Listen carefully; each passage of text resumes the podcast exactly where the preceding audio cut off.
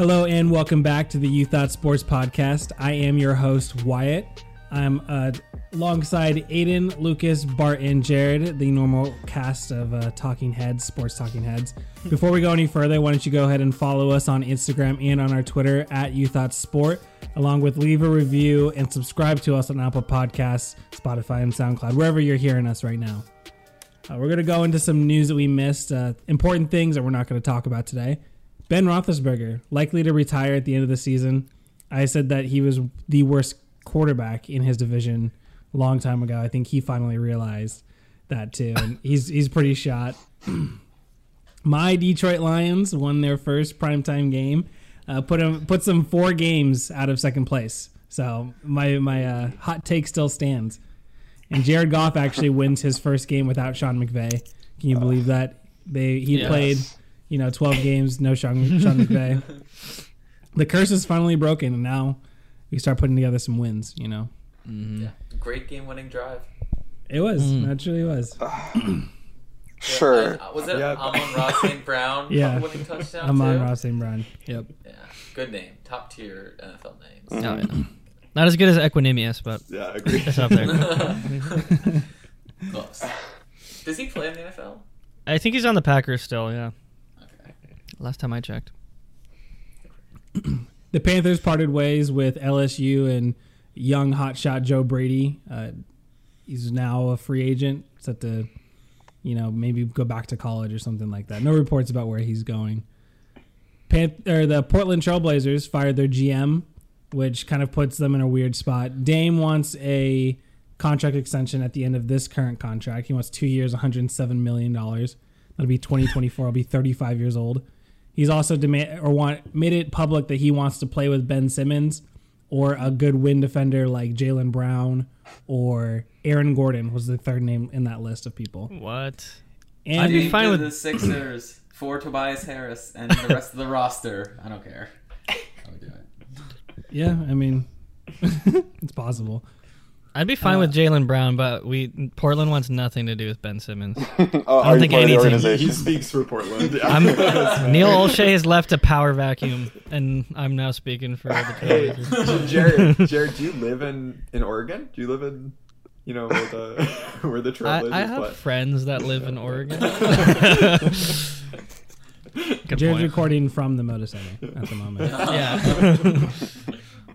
And there's also some growing frustrations in the Moda Center between players Jarod and Chauncey Billups. So yeah, let me I give you a rundown. No. Portland is is though, however, in a tough spot. You know, it's gonna be interesting to see how the rest of this year unfolds. And probably the hottest news in all of college fo- college football right now is Kenny Pickett. He fake slid on a 58 yard run, he fake slid and then he ran for like another 50 something yards. Anyone have any thoughts? It was the coolest thing I've ever seen. Maybe No, not. they need to get rid of that rule. Absolutely, absolutely. Bush illegal. League. Yeah, I know. there has to be. That's so cool. he's gonna. If But it he- was cool. It was cool. No, it was cool. It was im- Good thing athletically he did it. Good thing he did it in the last college football game he'll ever play. Probably, you know, I would. I think that that's Yeah. a smart move. If he were to ever do it again, he would probably get rocked. Oh yeah. Puts the, puts the defenders in such a tough spot. Mm.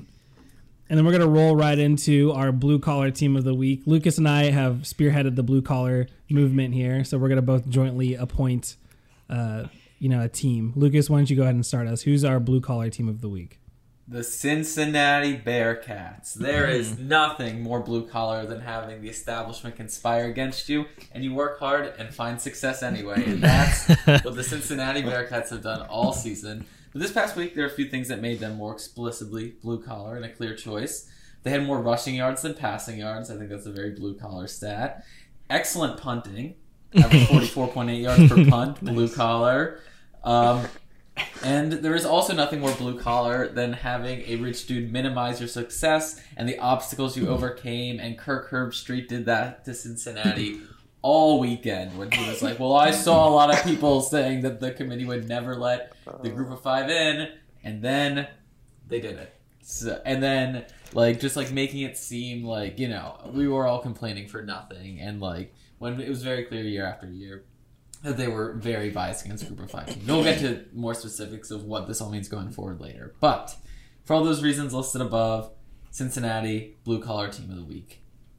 Wyatt, who do you have? I absolutely agree. It, it's the Cincinnati Bearcats are my blue collar team of the week as well. I think Oh. you said it. You said it perfectly well. Is that when you are a outsider, when you are an underdog, and you overcome the odds that Kirk Herbstreit laid out in front of you. I mean, you have you have no choice but to hold the blue collar team of the week award high, polish it, and put it in your trophy case. You know, it's mm-hmm. it's. You, you It'll be the only one they man. have this year. I'm sorry. They won the American Athletic Ca- Conference. That's a trophy. Okay, well, you know what? There was a joke there, and I had to take it, Lucas. But you're right. I know, I know, I know. But uh, you know, they stood up against the man and they said, "Yes, we can," and they did it. They made it into the college football playoffs. Yeah. Wyatt, Incredible. can I make a proposition? Of course, Can we can we award uh, Cincinnati not only blue collar team of the week but blue collar team of the year? I yep, I yep, I can get behind Oh my that. god. That. Big day for Cincinnati, even Big bigger day. than when they were put into the playoffs. Yeah, this is the award collar they really care about. Do we have a mm-hmm. trophy for that that we can send them so that you know the parts of the world could shut up? UCF, UCF is probably making one. Luke Fickell We'll just walks into the office one day, and he's like, "What is this? How did this get in, in here?" Can I just ask you one thing, Lucas? Is there a person on this planet whom you like less than Kirk Herbstreit? I feel like you always have I- a I bone to pick I with know, him. I'm sure he's a very nice guy, but I think he has one. He has a specific bad opinion about Group of Five teams and the college football playoff. Okay. And so, Well, he just cares about recruiting rankings generally. Like he had Ohio State in front of Oregon like a lot of the year and in his own rankings and stuff. Mm. Yeah. yeah. It's got a job to do. Again, I'm sure very nice. Which is being nice Ohio State but, PR. department. I, I like him. Um, but he's not in the official ruling. The official ruling put Alabama, Michigan, Georgia, and Cincinnati, like we said, into the top four. Lucas, what does this now mean? Cincinnati's interest mean for the college football playoffs? Can we expect an upset? You think we could expect other Big Five teams down the road? So I think this means that the committee was put in a place where they literally had no choice but to put Cincinnati in. If they had chosen to exclude Cincinnati, their only other options would have there was only one other one loss team and that was Notre Dame who they beat. So putting in a team that Cincinnati lost beat would look really bad or a two loss team. And I don't think they like are quite bold enough to like put in a two loss team over an undefeated Cincinnati who beat Notre Dame. Um, and even when they did put them in, like I think they showed that they don't have a ton of respect for them. They put them at number 4 Mhm. Um, even though Georgia got just like shellacked by Alabama in the SEC championship game, they only dropped to three.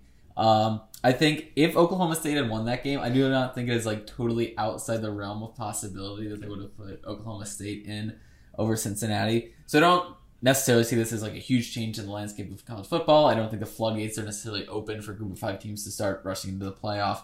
I'm very, very happy a non-power five team finally got in.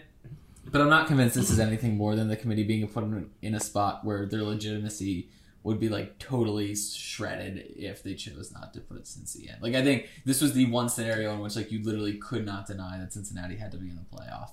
Um, in terms of my expectations for Cincy for the playoffs, I think they're pretty low. Like I love them, but they're playing. They're low because they're playing Bama, who year in and year out wrecks the competition. They showed versus Georgia this past weekend that they're the same buzzsaw that they. They always are when they want to be.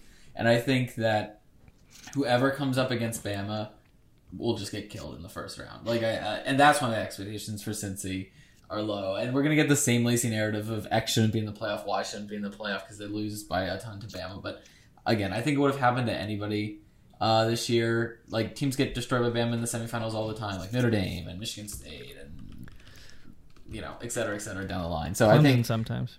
Clemson sometimes. It'll be like more of the same as it's been in the past. Like I'll be rooting hard for them, but I think whoever they put up against Bama in that first round was just going to get destroyed regardless.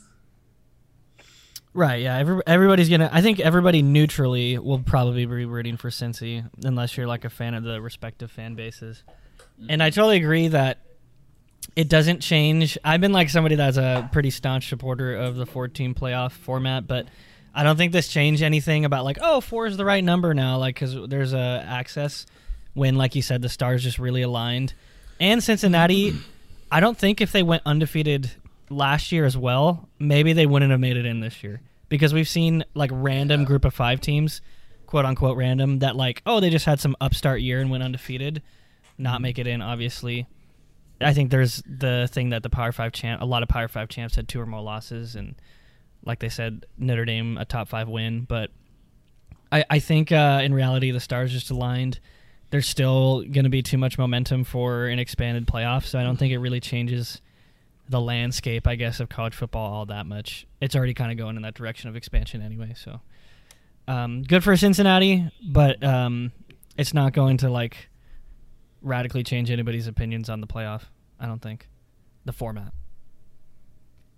I think a college football playoff committee hitman is being sent or has already been sent to OK State's campus because they, they really dropped the ball. If they had won against Yeah. Baylor, something would have combusted because I think we very well might have seen Cincinnati miss out in that case, which Yeah. I wouldn't have agreed with at all. But yeah, like like Lucas was saying, this really worked out well for them. But honestly, if if Oklahoma State had had, had the, the conference championship under their belt, I very well could have seen Cincinnati being slotted at five. It would have been craziness. Yeah, no, I totally agree. And like, it's very nice that it worked out the way it did. That they had, I think they ran seven plays within the one yard line and got three points out of it. Oklahoma State this past weekend, which is just like the wildest stat ever. Um, but yeah, I think something you mentioned earlier, Jarod, I agree with as well. Uh, to the extent that like. If they hadn't gone undefeated last year, I don't know if they would have gotten in this year. Like it seems like for a group of five teams, like you have to like build a resume. Like I think the committee is big on I don't know. I mean, very mm-hmm. clearly on like prestige and history and tradition and like teams that are traditionally good. And I think in order to then for like one of the group of five teams to continue making it in, I think that you have to sort of like build that not as the same level of prestige, but like a similar sort of level of prestige to be like seen, recognized as like a good college football team. Like I think from this point forward, like Cincinnati won't be treated like a Power Five team, but they'll probably be treated like a Notre Dame in some ways, in which like if they go undefeated, they'll probably get in. Mm-hmm. But because they've like sort of built up that reputation as being a good football team. Yeah. By the Is way, it- too, in term. Oh no, go ahead, Aidan.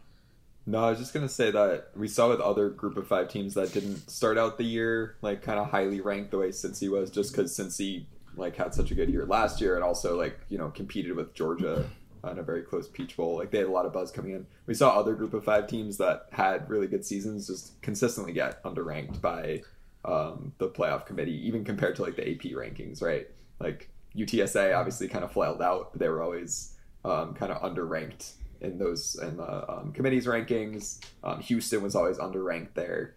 I feel like it's. I think you're right that it takes a lot for like a non-buzz um, group of five team to kind of claw their way up the rankings. Yeah. Yeah. I also think in terms of like uh, Cincinnati's respect, it'll be interesting. I mean, probably when the playoff expands, it won't matter anyway. But how the Big Twelve is looked at without Oklahoma and Texas, but they're adding some really fun team. Like BYU had a good year. Um, like I think Reddit college football brings this up all the time that BYU beat uh, Utah. Like they beat all the uh, other Utah teams or something like that. So like, if they were in the Pac-12, they conceivably could have won the Pac-12 this year, for example. They went Solid. 4 0 in the Pac 12. Yeah, that's what it was. This year, which is crazy. So solid, solid team there. Obviously Cincinnati. Um, and then who are the other ones? UCF, and then what was the last team? Houston's last Houston, yeah. Uh, like all solid teams there. UCF had a down year, but um, I think the Big Twelve is going to be actually a kind of a fun conference, uh, and we'll see how like it's viewed going on if it still retains its Power Five status, essentially. Which, like I said, probably won't matter as much when the playoff expands, but I think it's going to be an interesting conference to watch. Yeah, I'm actually really excited for it. I think it'll be fun. Like, um, well, I mean, like even this year, the Big 12 championship game was between two teams that aren't leaving. It was Oklahoma State and Baylor, who Right. showed themselves to be like very good. So I think like all that coming together, right? Like I think the, the new Big 12 will be like a legitimately fun conference to watch. Yeah. Region won't matter. Like you know, nothing matters in terms of where teams are. Yeah. It'll be a bunch of fun teams all playing together against one another. Yeah. Do you guys believe that the Big 12 will be viewed any more with any more respect than, you know, Cincinnati's current I guess division, whatever conference right now? I think it depends on who the um, the top dog is. The ACC is a toilet other than Clemson, and you know the ACC gets enough respect because Clemson keeps it up. You know what I mean? So if, if the Big Twelve has one good team that can win a playoff game, then it's fine. You know, I think. I think that's totally fair. So you think other uh, group of five teams should look to to find their way into you know the Power Five if they're one of those fringe teams that that can't get into the playoffs? Yeah, I- I would say absolutely. We've seen a lot of realignment uh, within the group of five teams themselves too, like moving between like Conference USA, Sun Belt, and stuff like that. There's been a lot of movement there. Um, and I think a team that starts to kind of put together that resume that Cincy's been putting together, or Boise State, uh, for example, definitely should look into that. I think the Pac-12 would be lucky to have Boise State, personally. Yeah. Shout out to Boise State to UCF. They walked so that Cincinnati could run. Like they they like paved the road for like the smaller teams getting recognition, and I'm glad one of them finally burst through. Yeah. Wait, did Boise State end up having their first losing season in however many seasons or not? Oh, I don't know. Boise State football. Um, they did not. They were seven and five. Whoo! let's That's crazy. So just barely, but okay. yeah. I guess my my thought now, Lucas, is that since they walk or they walk, so Cincy can run, now that group of five teams are running, does it really matter for them to leave and, and join a Power Five conference, or is it you know, are they already at, at a running pace now where they can get more respect being a group of five team? Not saying that Cincy shouldn't leave, but I'm saying is that is it really going to matter that much here in the next like three years? Yeah, I think like I like I don't think it's a total like like I referenced before. Like I think Cincy was only let in because they had to, but I don't think that that like totally excludes like any other group of five team. Like I do think because one has done it, it will be easier for them to do it again in the future. So like I think the Big Twelve is probably a step up for Cincy, and I'll give them a better shot just because of the way history and tradition works and like the historical view of conferences. But I think that yeah, like I think now that you've like seen it, like seen a group of five team make it, I think if like a, like a group of five team who's had like some comparable level of success recently kind of does what Cincy does, it'll be easier for the playoff committee to let them in, in like a UCF, like a Houston, something like that. Right. And then the other thing too is if you're a group of 5 team, you're basically fighting for one spot even if they do expand the playoffs. Where mm-hmm. I want to be fighting for multiple spots if I'm any f- football program, right? So I want to go join that conference because even in the expanded 12 team playoff, like if we did it this year, right? Cincinnati's the only like you have a team like Pitt that is making it in where Cincinnati's the only group of 5 or like Utah that has 3 losses, right? there's no group of like one last group of five team making it under really any scenario with a 12 team playoff. There's only like one guaranteed conference champion. Mm-hmm. Other than that, if you're like an at large, then you're not getting in, and the committee's not going to rank you high enough to get in, right? So Yeah, your margin for error is just like non-existent. Um, yeah, exactly. Yeah, Yeah. but I think I do that. Like I I said this before, I think comparable connection is kind of Notre Dame in some ways, in which Notre Dame has no margin for error now. Essentially, like unless it's like a crazy, crazy year like this year was. Like, I mean, obviously Notre Dame has more clout than like UTSA because they're Notre- Notre Dame. and There's like the history that the um, committee loves, but I do think it's like in some ways a similar situation in which like the only way you can realistically make the playoffs, bar like just a wild year like this one, is if you go undefeated. Fair. All right, so we're gonna move on just a little bit. Did the committee get it right all, all across the board? You think they got the best four teams in? They didn't get the seeding right, but they did get the best four teams, in my opinion. Yeah, you think It's Yeah, I- I easy though at this that. point. Are Yeah, it was really uh, easy. it's like we thinking Michigan should have been one? I think so. Is that what I think thinking? Michigan I think should have so, been. I too. agree. Yeah. I think it should have been probably Michigan, Cincy, Bama, Georgia. That would have been my four. I mean, I wouldn't hate flipping Maybe- Bama and Cincy there, but it doesn't matter. Yeah. they would play each other. Yeah. Yeah, I mean it's the same matchups in that way. Just flip what side of the bracket they're on. Yeah, exactly. Still, Um. Okay, we'll talk. We have plenty of time to make our guesses, so I'm not going to make any predictions right now for mm-hmm. that. Let's talk about some other bowl games that have popped up over you know the course of the last couple of days. Which bowl games, Jarod, are we most and least excited about?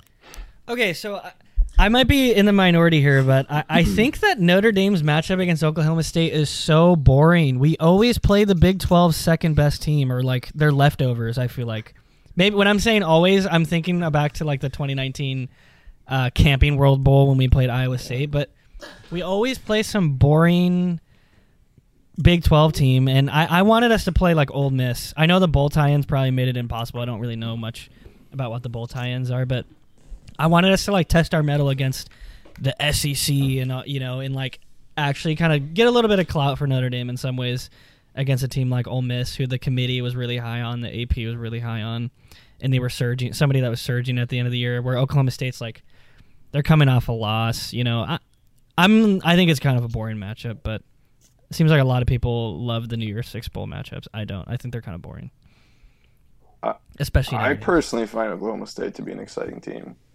Interesting. but I, I, I'm not. Yeah, I mean, I don't know. I think playing like the the third best defense in the country is going to be a good test. I think it's like Notre Dame's defense has really gotten better over the year too. I think it could be a very low scoring game, but I, I think it'd still be fun. It, like it should be high quality football. I guess you're right. Using the SEC as a barometer would be nice for once. But like, I don't think the fact that Oklahoma State lost to Baylor is like I would have loved to play them whether they had the championship or not. Obviously, they wouldn't have been in the Fiesta Bowl if they'd won. Well, probably. Anyway, I digress. My point is, I disagree with you, but I understand where you're coming from.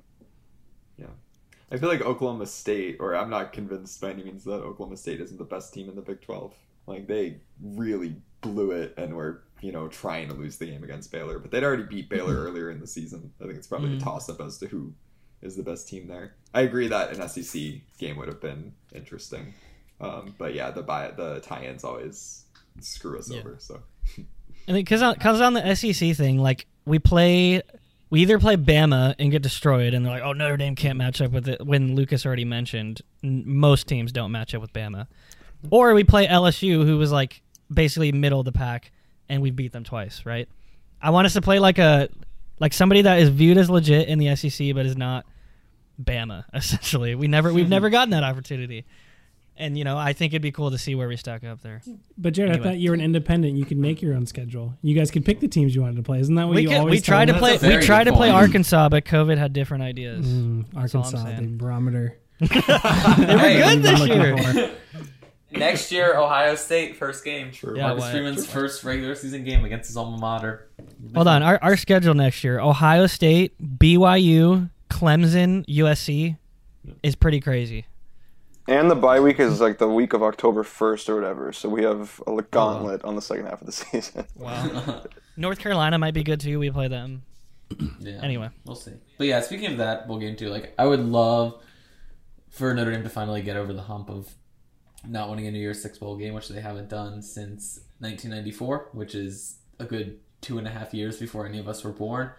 Um, so yeah, I think that'd be fun. It'd be a good way for Marcus Freeman to kick off his reign Yeah, that in would. charge.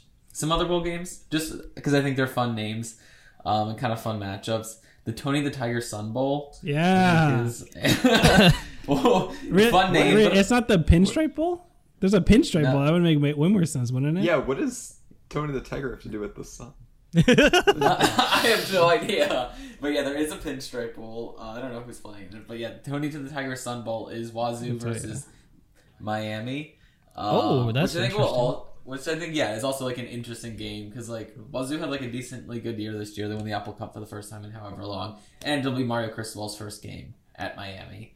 Um, Well, he's not going to coach that. it though. Is he not? They usually they don't. Oh, I guess not. Well, we'll see what happens. I guess, but Miami's just been like in a chaotic situation recently. I kind of want to see Yeah. deal with it. Also, Um, did, did you know that's Okay. the 88th Tony the Tiger Sun Bowl? I'm assuming, No I'm assuming way. It hasn't been called the Tony the Tiger Yeah, Sun it- Bowl for 88 years, but I'd like Tony to Tiger think it probably hasn't has been. existed for that long, right? Who knows? But an- another one I want to throw out there. This is my last like most excited for one. Uh, UTSA and San Diego State, who are two of the other Yeah. best group of five teams, are playing, and they're playing in that Tropical Smoothie Cafe Frisco Bowl. Oh yeah. Uh, which is the name of a bowl. Um, but yeah, I think it'll be a really good matchup. I, I like um, UTSA has been fun all year. They almost went undefeated. San Diego State was also really good this year. Um, and yeah, again, two of the best group of five teams who aren't named Cincinnati playing against each other. yeah. Watch the watch San Diego State just for their punter, who's absurd. Yes. Yeah, Uh huh. worth it. Punt God. is his name Matt Araiza? Is he? Yeah, is was, is he yeah. the punt god that everyone's talking about? Yeah. Oh, right on. You love a good punter, you know, with the precision. You do. You do. First, he's a first round pick. Tell you that much. No, it's it's like distance for him too, though. He averages like 70, 80 yard punts or something like that. It's it's Yeah. it's like inhuman. Um, I wanted to ask one thing, which is, what are our thoughts about? Does Utah have a chance against Ohio State? Yeah. I don't think so personally. um, but crazier things have happened. Okay, I'm sure I'm sure Wyatt also thinks that. Yeah, no chance. No chance. They're on I think a yeah, tear. yeah. I think I think that's a great matchup personally, but Yeah, that's a fun one. I also My- think uh, the Alamo Bowl, Oregon Oklahoma is fun, a I fun was, one I was going to say that. I was going to say Ohio State's probably one of the only programs that hasn't lost a head coach in the last couple of weeks. So Yeah, seriously. I, it, it ups us. Utah, you know, I know they haven't, but um, on paper, Jarod, if you had told me a week and a half ago, maybe two weeks ago, that Oregon and Oklahoma are going to play in the Alamo Bowl, I'd be like, wow, that'd be a great game. I think it's going to be a lot messier now because both both coaches have vacated their position for another school, which you know it depends on who coaches. On paper, I think it'd be fun. yeah. Yeah, we'll see. which might as well just be a good enough transition as any to talk about Brian Kelly, Lincoln Riley, and Mario Cristobal, who just recently became and was announced the head coach of Miami. Uh, all vacated their previous head coaching positions for different head coaching jobs. There are plenty of reports of programs reaching out to other head coaches who are already employed who may or may not take the offer. Nick Saban gets brought up, I think, every year. But Jarod, Yeah. is this newfound mobility eventually going to hurt college football? Um, I don't really know. My question is, what does it look like for college football to be hurt, and is it worse than college football is right now? Because I think right now it's yes, we have the crazy upsets, but it's not really fun to watch Bama win the title every other year, and then Clemson has an odd year where they're in there. LSU has the odd year when they're in there. And I think I think it's always good for college football in any sport when the biggest brands are good. Like baseball's better when the Red Sox and Yankees are good. Basketball's more fun when the Lakers and Knicks are relevant. But now now all that's happening is blue blood programs are struggling with the same issues that mid-major programs have been struggling with their entire existence. So I don't know, maybe that means this levels the playing field a little bit more. I don't know how much it's going to change the on-field product, but I would hope that maybe it'll add some parity in some ways and it'll keep it keeps uh, some blue bloods from kind of fading into obscurity when they're always willing to take these chances now. I think that's some of the positives of it. Uh, but mobility is kind of everywhere in the sport. Like the transfer, I mean, college football is just basically NFL light. It's becoming NFL light, and it will be when the playoffs expand as well. Like the transfer portals, free agency. Um, you know, then we're gonna have the expanded playoffs where it's gonna dilute the regular season a little bit. It just will, and it's a different game. I'm not sure it's gonna be worse, but it is. It's gonna be. It's just gonna be a different college football than it used to be. I don't really know if I have a a hard judgment yet though on like if it's going to hurt college football and going to be worse than it already is. Because in terms of actually competing for the championship there's not that many teams that can do it which i think is boring right now for the sport. I feel like I mean you would think, like to me at least intuitively, a coach jumping ship from like a, like an ongoing gig would be because he thinks that he has a better opportunity at the new place, right? Which you would think mm-hmm. would mean that he would be going and leading a better program and being more competitive against the Bamas of the world. So in hmm. that sense, to me, I feel like it will be helpful with competitiveness. But as you hmm. say, like there are only so many schools where you can even try to compete with Bama on a recruiting level in the first place. So like, is it going to make more more things more interesting just as far as like random parity and upsets go? Probably, but I don't know if it will. will it affect the teams that we're seeing hmm. each year in the playoffs? Maybe not.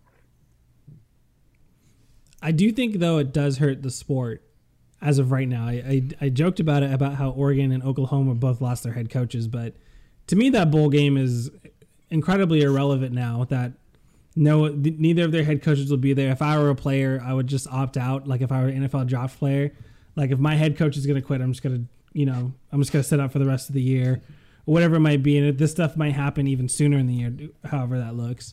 But you know, it, it just feels weird that the term contract means absolutely nothing in the scope of college football, mm. and the fact that they can just literally leave whenever they want to and go on to another job whenever they want to. Another school, they can be interviewed by another school, they can get hired by another school, and they can get like bought out of their contract and all that kind of stuff. It's just like it doesn't really make any sense.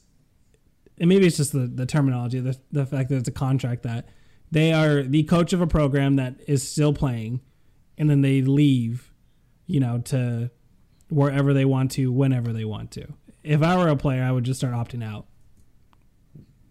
Yeah, there's a lot of changes they need to make. Like the big one that pretty much everybody's mentioning is not really that new is they need to push back early signing period or just get rid of it entirely. Otherwise, coaches, you have to leave uh, before your bowl game. Otherwise, you're just not gonna you're gonna miss out on the recruiting class essentially. So those coaches have to leave early. Um, there should be like maybe some tampering, uh, some period like anti-tampering period. Like you can't talk to coaches until after the championship game, essentially, which I think would make it a lot easier. But not even the NFL does that though, or the NBA, right? You can after the regular season ends, you can start poaching coaches and stuff. But coaches don't leave if they're in the playoffs, so. Um, where that's But- what makes college football interesting. But is how that they often keep, do they coaches in the NFL that's- leave their job while they're under contract for another head coaching job? It never happens. Right. It never happens. Yeah,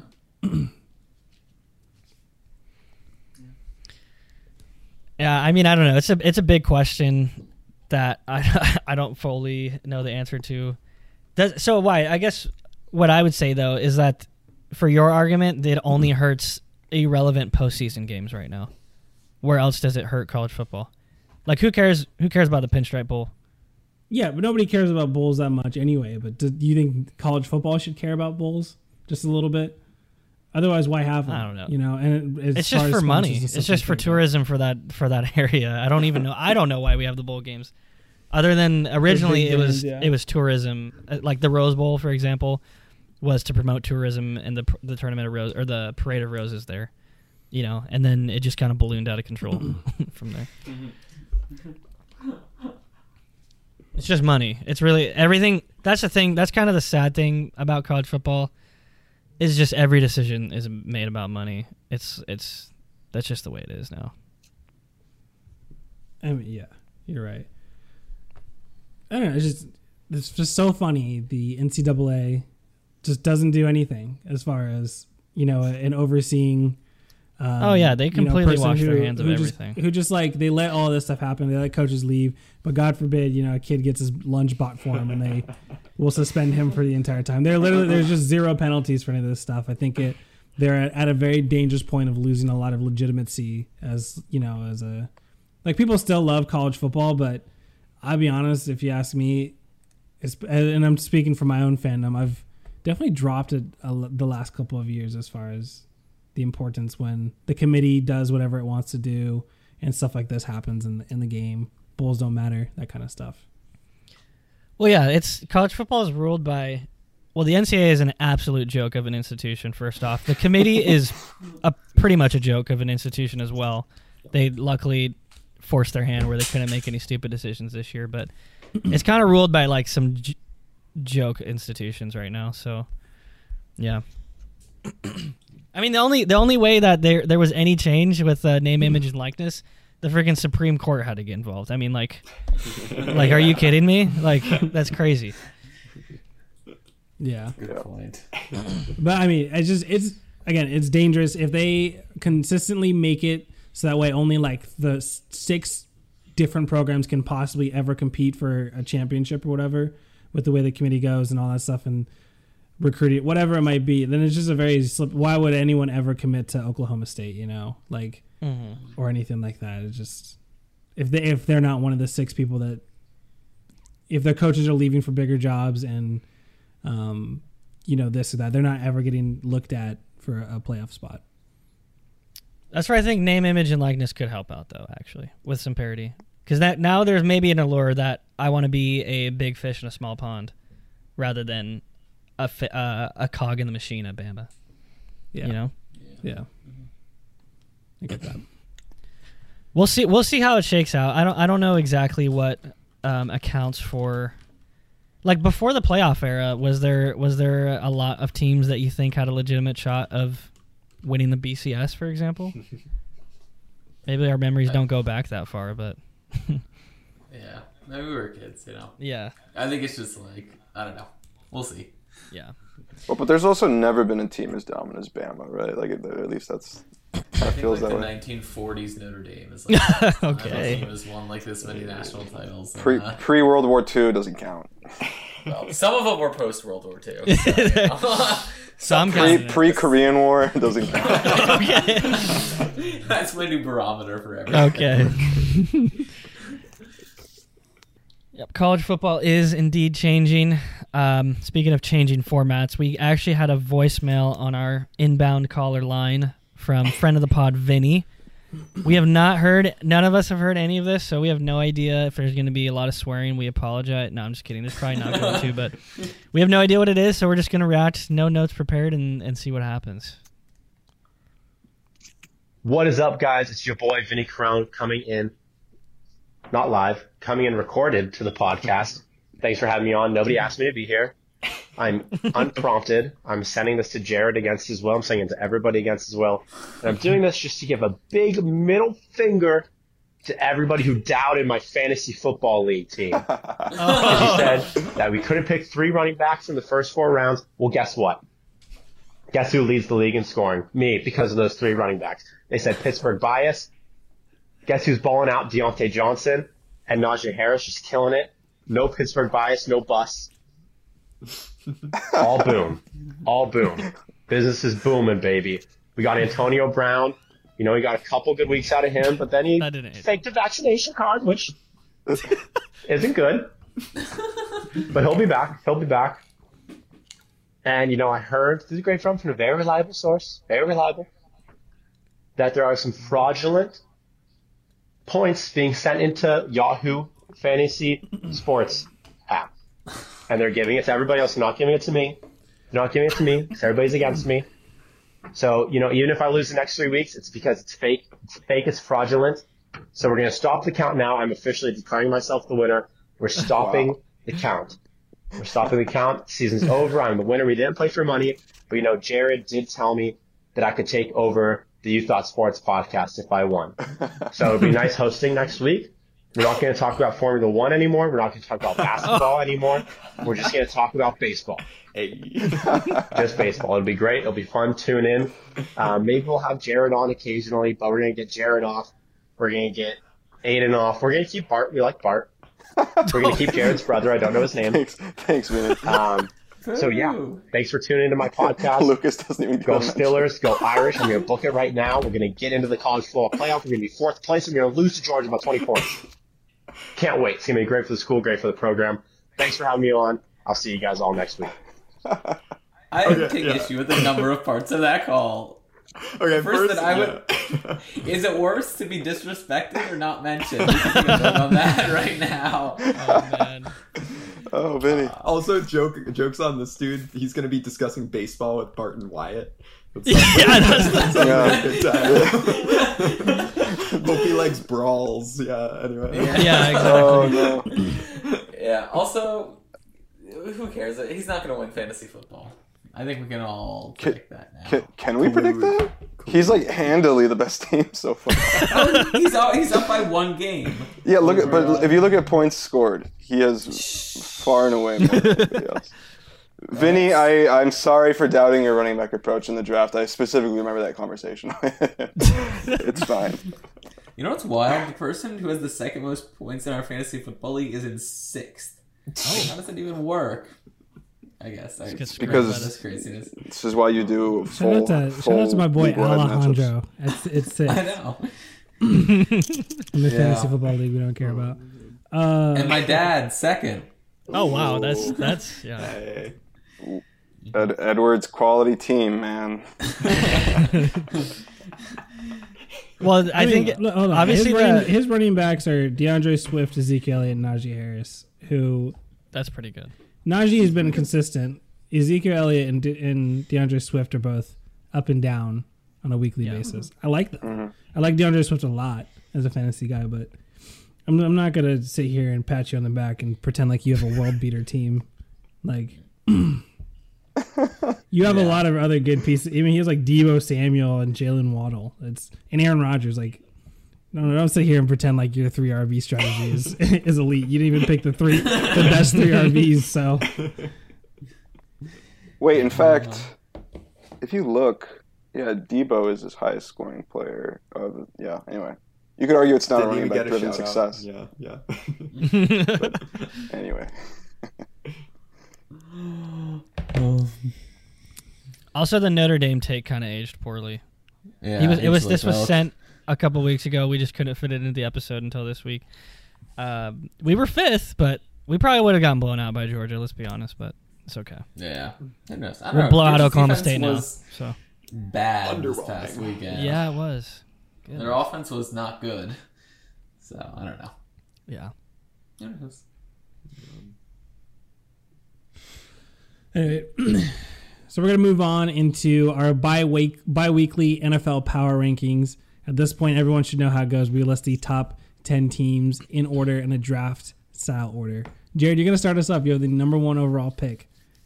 Who are you gonna pick? I'm very happy to have the number one overall pick here because we've been getting it wrong for a few weeks now, in my opinion. It's the Dallas Cup. No, I'm just kidding. Um, it's the Green Bay Packers. We can't what? get. We all can't couldn't get over the fact that the Cardinals have two losses to the Packers three, but I honestly hold the head-to-head win in higher regard than the Packers' inexplicable losses. Obviously, the Vikings. The Vikings did to the Packers a few weeks ago what they should have done to the Cardinals in Week Two, winning a really tightly contested game. Right. The opening day Saints loss also super fluky, and then they lost to a surging Chiefs team without Aaron Rodgers, obviously. So those are all pretty fluky losses, in my opinion. I, and I do understand that the Cardinals statistically they score a couple more points and yards per game, allow less yards per game as well. But I don't think that gap is big enough for me to ignore the head to head. I think the Packers are the best team in the NFL right now. And they had a bye week, so uh, maybe it's not like the sexy pick. We didn't get to see them play last week, but I think the Packers are the best team in the I uh, would- I would NFL. agree with. I would agree with that take. To be honest, the reason why I switched me and you is because I just wanted to see who you would pick. Because I would have picked the the the Packers, and I also didn't want you to pick the Cowboys because I knew you couldn't possibly pick the Cowboys at one. yeah, exactly. I think it's a good pick. Okay. Bart, you got two. Yeah, with all that talk about how bad the Cardinals are and how they don't belong in the top 28, I'm going to go with the Cardinals. no, I mean, I'm yeah. I, you, I just Jarod talked about a lot of the points in favor of the Packers. I like Kyler Murray came back this week. He didn't light it up per se, but he still looked really, really good. And there are the stats that you mentioned about how the Cardinals do allow fewer yards per game and how they do score more, um, and their better record. So yeah, I mean, I, I think that would be a very, very solid NFC Championship matchup to see them again. I would like to see that head to head again. I think Cardinals at two though is a no brainer. Easy pick. Aidan, number three. Going with the Pats, 7 in Mhm. a row, baby. Yeah, after that two and four start, um, and you know they showed that they can win in a you know multitude of different ways, including not passing at all. Um, and yeah, talk about blue collar wins. There are NFL blue collar team of the week winning a 14-10 game in the snow with just the rushing attack. They're now in the driver's seat in the AFC East after taking down their you know the other real contender there, the Bills. Um, and in terms of the, the road remaining, they've got the Colts and Bills coming up in the next two weeks. Bills again, which is going to be tough. But then the Jags and Dolphins uh, to finish off the season. So they're pretty much guaranteed two more wins at least. Uh, they'll lock up a playoff spot easy. Um, and yeah, it's hard to hard to doubt the Patriots at the moment. Uh, Lucas, you have the number four pick. I'm going with the Kansas City Chiefs. Mm, um, they've won five straight. Um, I think after all of their early season struggles, they've started to find some sort of good form. And the thing is that like they've been winning largely on the back of their defense and not their offense, which I think is like a scary thing for the rest of the NFL when like their offense and Mahomes sort of kick into full gear. Like if you look at their past two games, they allowed nine points to the Broncos, nine to the Cowboys, fourteen to the Raiders, seven to the Packers. Like they've been playing really, really good defense and being able to ride that to victory. So I think once Mahomes gets back to like his normal form, um, I think that they are legitimate Super Bowl contenders, and I think four is an appropriate spot for them this week. You pick. You put me in a tough spot here. at Pick five. I was hoping that I, the Chiefs would fall to me and I would be able to make the easy pick. But But I have to pick a team that I don't even really like that much. I'm gonna go with the Tampa Bay Buccaneers. Um, they're just they're just good. It's kind of hard to argue that when Leonard Fournette goes and he scores four touchdowns in a game and absolutely lights up in, in fantasy and all that kind of stuff. It's they look good. Um, they look pretty solid. Their defense is is better, but you know at the end of the day they're winning, and you're gonna have to go with the winners on this one. Jared, who you got pick six? So you tried you tried to make it so that I couldn't pick the Dallas Cowboys here, but I am picking the Dallas Cowboys here. the spot came down. The, oh come on, the spot came down to a bunch of eight and four teams essentially. I don't think you can really make a case for like the Bills, Bengals, Chargers, any of those seven and five teams to make it up. Came between Cowboys, Rams, Ravens, and Titans for me. Rams are out just because they've been in a tailspin and they they beat the Jags, you know. So I'm not going to put too much into that. Um, Raven, then it's Cowboys, Ravens, and Titans, who have all kind of struggled recently. But in terms of looking at all three of those teams, I think the Cowboys' offense has still been pretty prolific despite Dak struggling a little bit. I think Kellen Moore just needs to run the ball a little bit more, and the Cowboys' offense is going to be a little bit uh, that much better. Where Lamar Jackson and the Ravens, they've put up like their last four games like 10 points, 16 points, 16, 19. And the Titans have kind of been struggling a little bit too. Um, so I just think Dak's the best quarterback out of that group. So I want to put the Cowboys there at six. It's a fair call. Bart at seven. Ah, I'm so tempted to say Colts here, but I can't do it. No.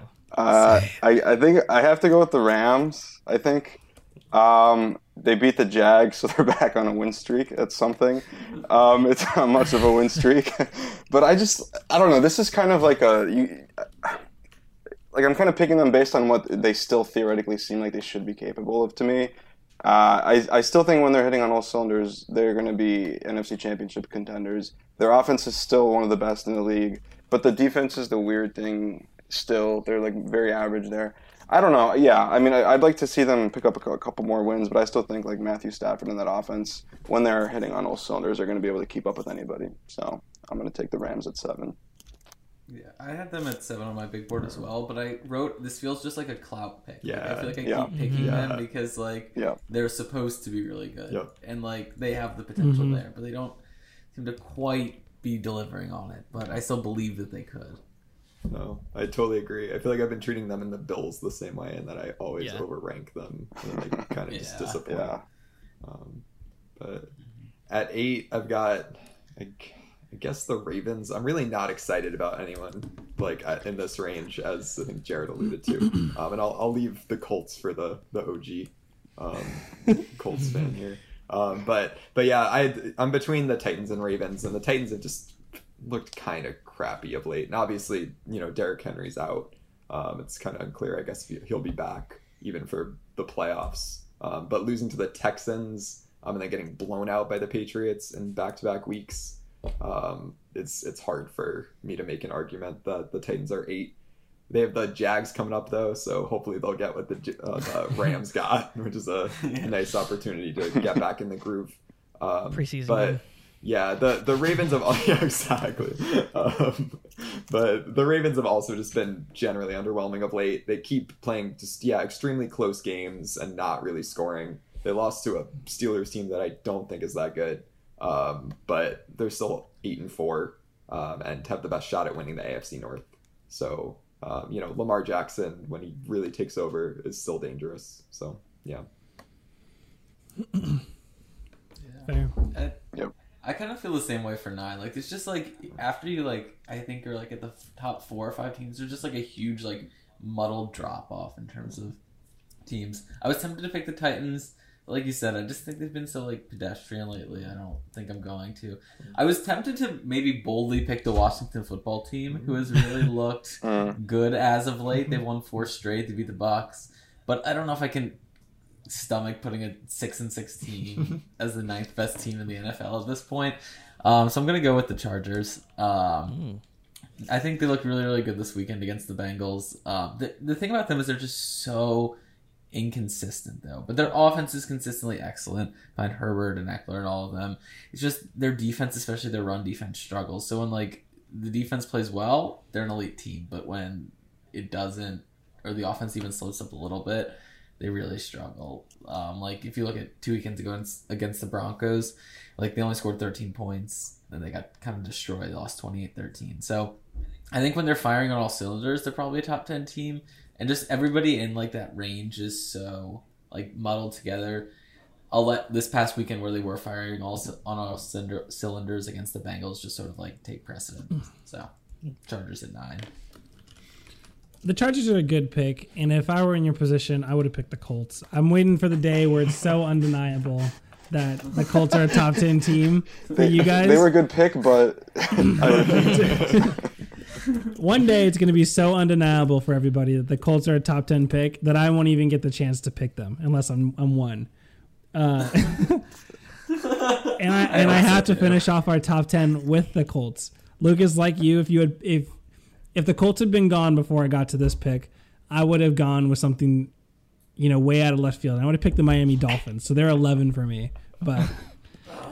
Oh, but you know they they were on a win streak. The Colts, I get it. They lost their head to head to the Tampa to Tampa Bay, but I think they're just one of the better teams in the NFL. Great defense, excellent run game, and we talk about and Derrick Henry couldn't win MVP with his 2,000 rushing yard seasons because he was going against Patrick Mahomes, Tom Brady, and Aaron Rodgers as who are also having superb seasons at the time. So it's hard to it's hard to compete with that. Same with Josh Allen the last year. At least this year, if we want to name a non-quarterback MVP, Jonathan Taylor is just as impressive as anybody, especially considering how poorly everybody else has played in the season. So it might just be one of those things where the stars align and quarterbacks continue to struggle throughout the rest of the year, and Jonathan Taylor shines hot and shines uh, you know later into the season. So The Colts the Colts have not beaten any teams in our top ten though, Wyatt. I mean, They haven't really beaten any care. good teams. The Bills maybe is the only good team you could say. That's concerning. Yeah. I mean, they not only gonna lost by one score to the Bucks. Yeah. Yeah. Well, They have it in them. okay. Potential. They did their best, dug deep. They could pull it out. Yeah. all right, we're gonna close out the NFL subjects with our Thursday night football predictions. This is a perfect one for us to kind of separate ourselves from the pack. Yeah. Uh, Bart still is at the top at ten and three. Aidan, Lucas, and I are all tied at eight and five, and Jarod is at the bottom with seven and six right now as far as predictions go. But Jarod, kudos to you for going out on a limb, I guess. uh, so the Steelers face off against the Minnesota Vikings in a primetime Thursday night game. Emphasis on primetime. Bart, who are you picking? Oh boy, you know I I hate this. Talking about the Vikes right now is a sore subject for me after this Lions loss. Kind of exasperating. Okay, let me let me say this: both defenses are going to be porous. It's going to be a shootout. That's my expectation. Uh, Vinny talked about D- Dante Johnson, Justin Jefferson as well. They both might go for like 200 yards in this game. You don't really know. Um, but the Vikes offense, I think, is just a step above. And also, really weird thing I noticed: if you look at the Vikes schedule, they win and lose in pairs. They have they, they lost two. Before that, they won two.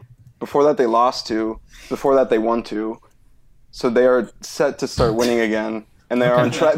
No, it's on track to keep going because they have they have this game, then they have the Bears, and then they have the Rams and Packers.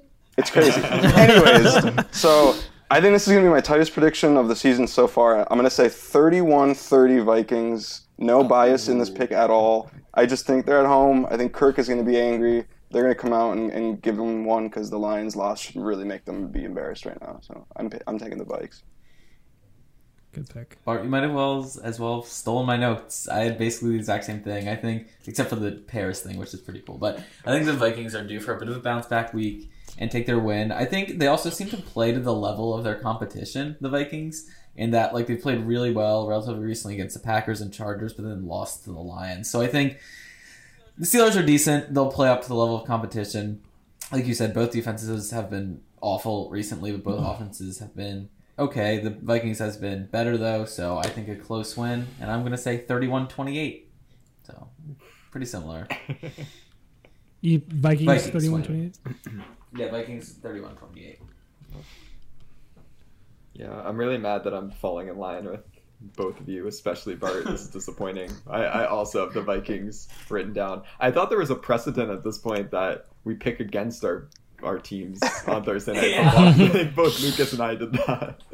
Um, but You did it for each other, if I recall correctly. yeah, we did. You know, or I picked the the Eagles. I'm pretty sure, but he did not pick the Eagles, and he picked the. Jets. Oh, you're right. You're right. You're right. You're right. Yeah, yeah, like a, a good friend.